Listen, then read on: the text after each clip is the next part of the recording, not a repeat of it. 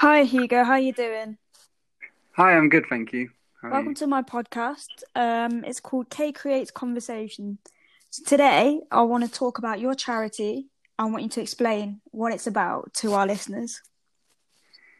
Okay, so thank you for inviting me onto the podcast.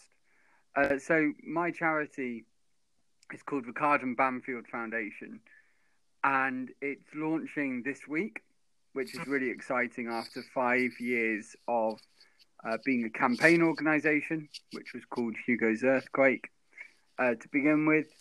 And the aims of the foundation, uh, we have a few aims. It's to respond to homelessness, which is our main goal, and then also uh, ensure that investigations take place into every death of a person who is homeless. We also want to make sure Uh, that there is appropriate services for people who are homeless or at risk of homelessness or are vulnerable in each area of the country.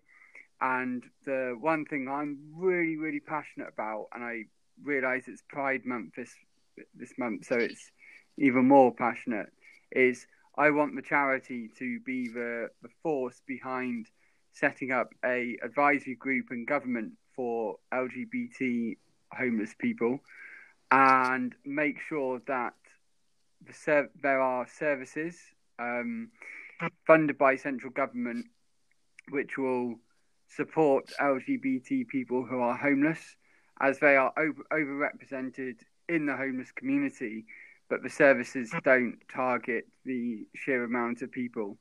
So uh, that's one thing that I'm really, really pushing for.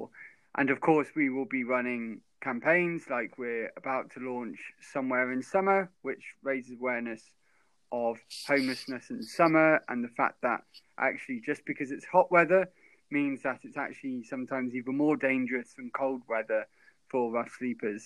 Uh, so we have lots, lots going on. So it's it's really exciting. Sound like a busy guy. So let's go back to the foundation of all of this. So what made you want to be a part of making a difference to people who are rough sleepers, who haven't had it so lucky as a lot of us to have a roof over our heads? So what made you want to, what made you want to do that? What has been the inspiration behind you coming to this point and have been running this charity for as long as you have? Uh, so I... In two thousand eight, when I was just eighteen, I became homeless after a relationship breakdown um, with my ex-partner, and I left my family home eight months before. Uh, and I didn't want to go back, and you know, my partner was abusive and and kind of treated me really badly. So I walked out and left, and I said, "I'm better than, than this." Uh, and then I sofa surfed for three months. I slept one night on the street. And then I was supported uh, by a charity in, in Hereford, in Herefordshire. And I managed to get appropriate support, counselling, budgeting advice, and uh, housing. And I then kind of got got involved in youth work, which was around supporting people who had just been through the same thing I had been on, been through, and people who uh, had other challenges in their life, because actually homelessness isn't just about losing your home very often. Nine times out of ten, homelessness is about another issue, and losing your accommodation is a secondary symptom of the the the primary problem. So for me, it was relationship breakdown. I wasn't homeless because I lost my home. Um, I lost my home as a consequence of having this breakdown of uh, my personal relationship. So it's really important to note that homelessness isn't just about housing, and very often it's about other things which need to be dealt with at the same time. And then through that experience, and that was twelve years ago, Uh, I've worked with hundreds of young people, many of them um, homeless, many of them in hostels, many of them rough sleeping, uh, many of them sofa surfing. Uh, I've been part of kind of government funded programs to go and educate people um, like businesses and charities and um, politicians about homelessness. And then I did a youth work degree at the University of Worcester in two thousand twelve.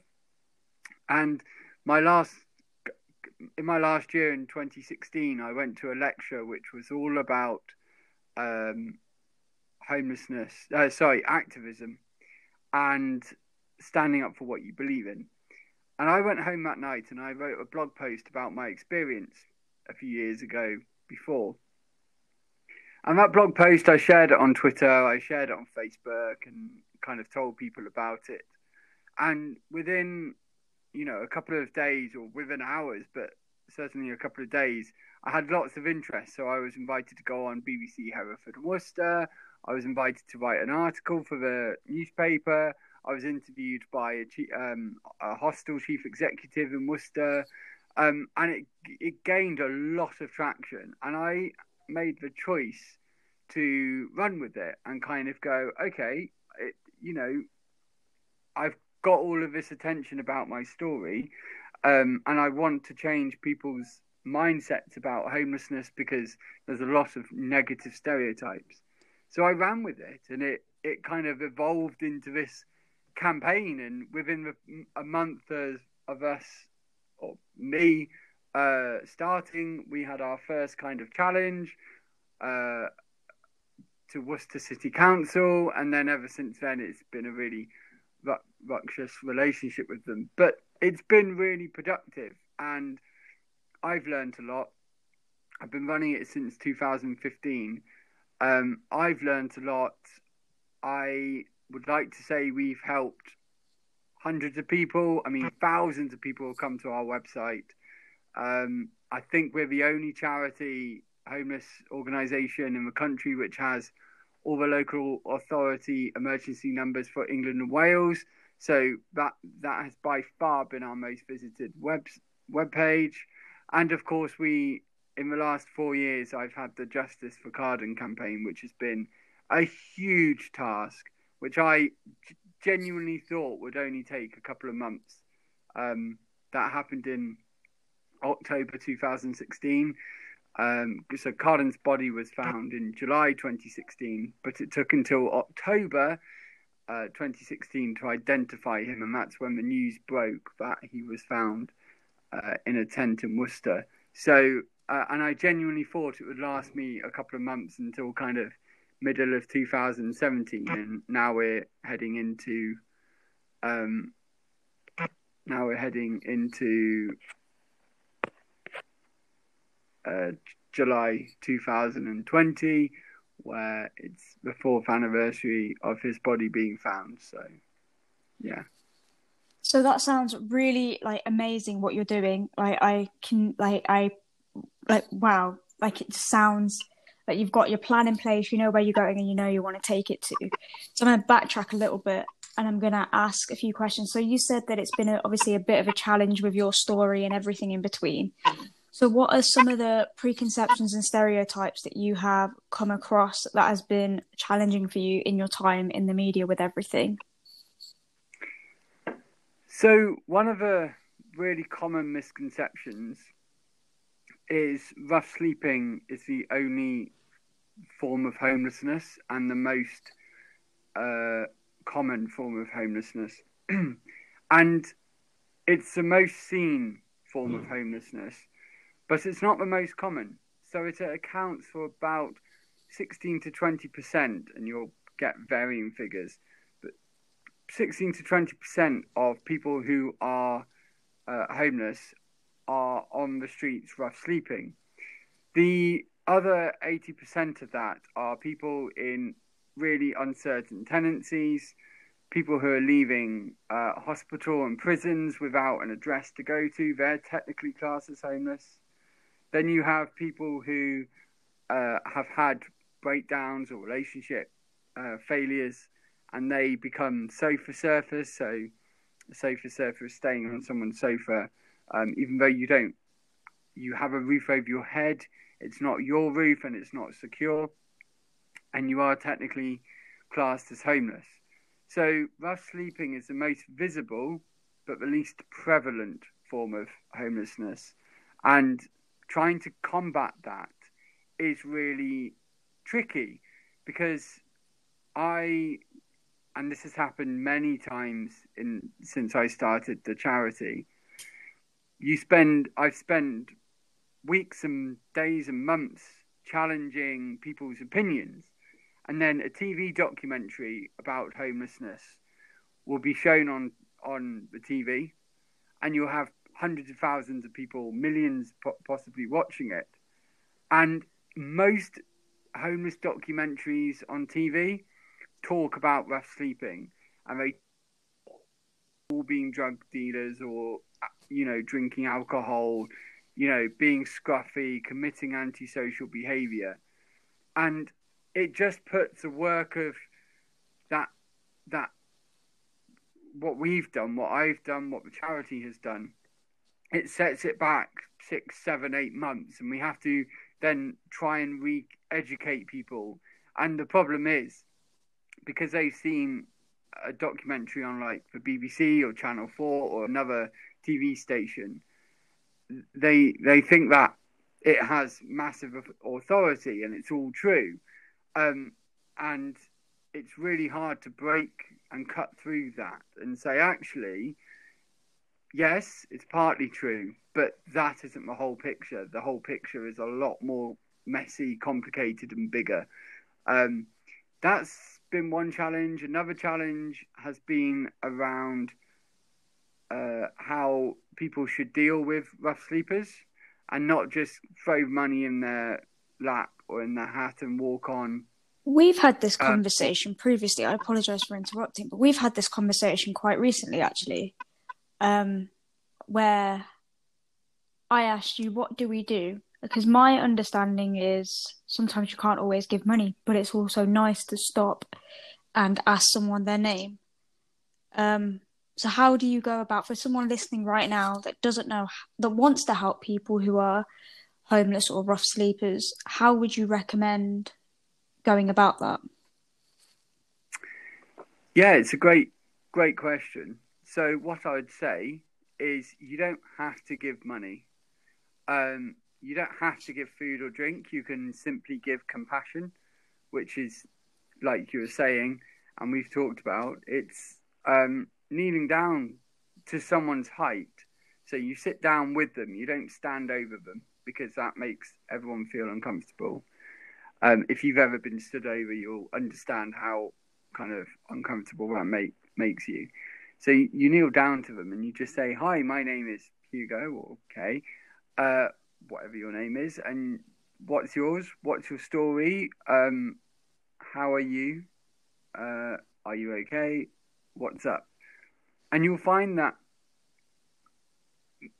they're probably, nine times out of ten, very willing to talk to you. Very kind of like, oh my goodness, yeah, hi, I'm Bob, or I'm Jennifer. Yeah, um, this is my story. This is how I became homeless. This is what happened to me. And you'll find that it's like verbal diarrhea. They don't stop. And the reason for that generally is just, just imagine for a moment, you're sitting on the street and you're, your eyeliner's to people's kind of knees and bottom half of their legs. And you see thousands of legs every day walk past you, especially if you're in a city. And you get ignored. And then you have one person who sits next to you and goes, hi, I actually want to talk to you. And I want to hear you. And I want to give you that dignity of being able to respond and listen. And if you think about that, if you think about everyone who you talk to in a day, if you imagine they all ignored you but one person, how willing would you be to talk to that person just to be heard for that five minutes that someone gives you? Um, and that's how it feels for a homeless person, a person who is homeless, sorry. And language is really important there. And also, um, if you are prepared to give money or give food or drink or buy food and drink, make sure you ask them what they want before you go get it. Because if you just go to Greggs and buy a sausage roll and a cup of tea and just give it to a homeless a person who on the street and then just walk on, um, without asking them if they want it, then actually you might not be helping them. Because if you've bought them a sausage roll and they're Muslim or vegetarian, they won't eat it. If you bought them a cup of tea and it has milk in, but they're allergic to dairy products or are vegan, then they can't drink it. So you have tried to help by kind of, you know, buying something that you think they need, but actually they can't eat or drink that potentially. So who is it helping? When actually all you could have said is, hi, I'm Hugo. Um, I hope you're okay. I have a couple of minutes. I have some spare change. I'd like to buy you something. What would you like? And if someone is vegan, they are not going to order something that they can't eat or drink. Um, if someone, you know, you don't, you go into McDonald's, you don't order something you don't want. And that's the same with people who are homeless. They don't order a cup of coffee if they don't like coffee. They'll order water or juice or whatever. So just give them the dignity and the choice. And that is humanity, and that is compassion in its greatest form. You don't have to give anything financial. Um, and it also, it's really important to know to know that you don't have to do that for absolutely every person you see on the street.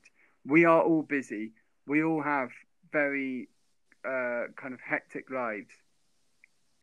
And I walk past people who are homeless all the time. I generally, if I if I am walking past, I'll generally say hi.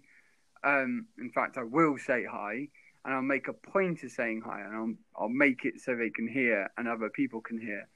Uh, sometimes I'll sit down and talk to them if I have time, but actually just saying hi gives them the greatest sense of relief and um, actually makes them feel like a person when they might not feel it themselves. Of course, because there is that notion of invisibility, like you said. Imagine thousands of people walking past you and no one stops to say hello or talk to you. You'd probably, I can only imagine that a person would feel invisible. Um, continuing on from what you said briefly, um, I'd like to touch on the whole language aspect. So we've had this conversation before as well, how I prefer to say people that are homeless, and you agreed with me. So we had a we had a really interesting conversation about this. So can you just explain to me why language is important for people listening? Yeah, I mean, it goes back to the humanity aspect. Um, we are people who have homes, but you don't say that. If you call a person a homeless person, you're just immediately putting a label on them. And you're kind of putting their situation before their humanity. And that's why you should say a person who is homeless. And I, you've heard in this podcast, I've tripped up and I've said it and I immediately straight away corrected myself. So, you know, it's okay to make that mistake. Um, if you say a person who is homeless, you're recognizing that they are an actually, they are actually an individual and they're treated the same Uh, as everyone else. They just happen to not have a home. Whereas if you say homeless person, it puts them on a lower kind of um, in in the social hierarchy, if you like. If you, when you say homeless person, it puts them lower than everyone else uh, because they don't have something that the majority of people have. But that's not right, because actually they are still a human. They still have emotions, they still have feelings, they still have human rights, they still have potentially friends, family, relationships, connections, a job, education, employment. So it's wrong for us to say homeless people. Um, it's right for us to say people who are homeless. And also, ideally, like I have done with uh, the Carden Banfield campaign, you use their name. You don't just say someone I met on the street. You say Jay. You, you say, you know, those, whoever, whatever their name is. So language is really important to uh, make sure that those people um, who have fallen on really hard times through either their, their own fault or, you know, through circumstances outside their control, make sure that they have the dignity of being recognised and called a person. Okay, that's really interesting. Thank you for clearing that up. Um, so I'm going to backtrack again. So you said previously that the, I want to say tagline, but it's not a tagline. So your message with the charity is the Carden Banfield Foundation responding to homelessness now. It's, yeah, responding to homelessness. Yes. Sorry, I apologise. I wrote that out wrong. Res- responding to homelessness. So how do you go about, what does that mean and how do you go about it? That's a really good question. And it's a question that um, when I came up with it, lots of people said, what does that mean? And my trustees decided to, you know, we had a big discussion about it.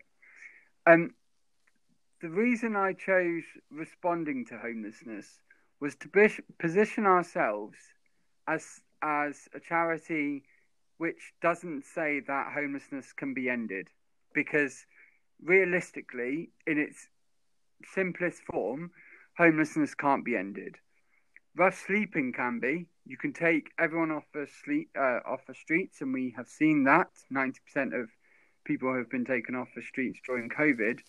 Um, but that doesn't stop people having relationship breakdowns, um, leaving prison, leaving hospital, and not having a home to go to. It doesn't stop um, families kicking their loved ones out.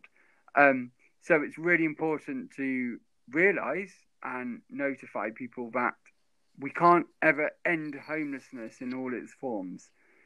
So responding to homelessness is saying, recognising that anyone can become homeless.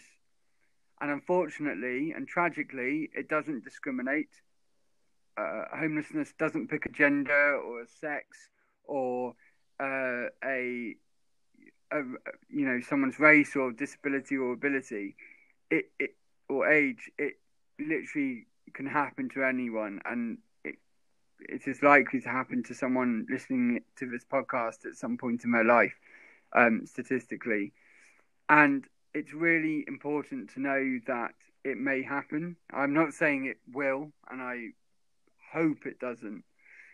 And we are there to say, okay, whatever situation you are in and you come to us in, be that you've been threatened with eviction, be that you have been evicted, or be that you're actually on the streets, um, and those are three very common circumstances, whatever situation you come to us, we will respond to that. And we will respond in the most appropriate way to try and stop it getting to crisis. So hopefully people, um, um, we I believe in prevention rather than cure, or is better than cure. Um, I really hope and encourage people to contact us when uh, and if they get that eviction letter, um, or when they are being evicted, um, so we can try and stop them falling onto the streets. Because once people are on the streets, it's a lot harder to get support for them. Um, it's not impossible, but it's a lot harder. So if we can try and um, respond to a situation to stop it getting to, you know, drastic crisis, um, that is our aim. And it's, I mean, it's not the best slogan to describe it, but I think it, It's a slogan which is honest, it's truthful, truthful, and it says what it does on the tin, uh, really. And it's a slogan which will probably evolve and change over time. Uh, but yeah, I want us to position ourselves as being open to anyone in in that situation and being able to give them the right um, signpost to help or help uh, with our own services, um, and stop them falling down kind of the rabbit hole of homelessness, because it's not just an option. Um, it's not an option. It doesn't have to be an option.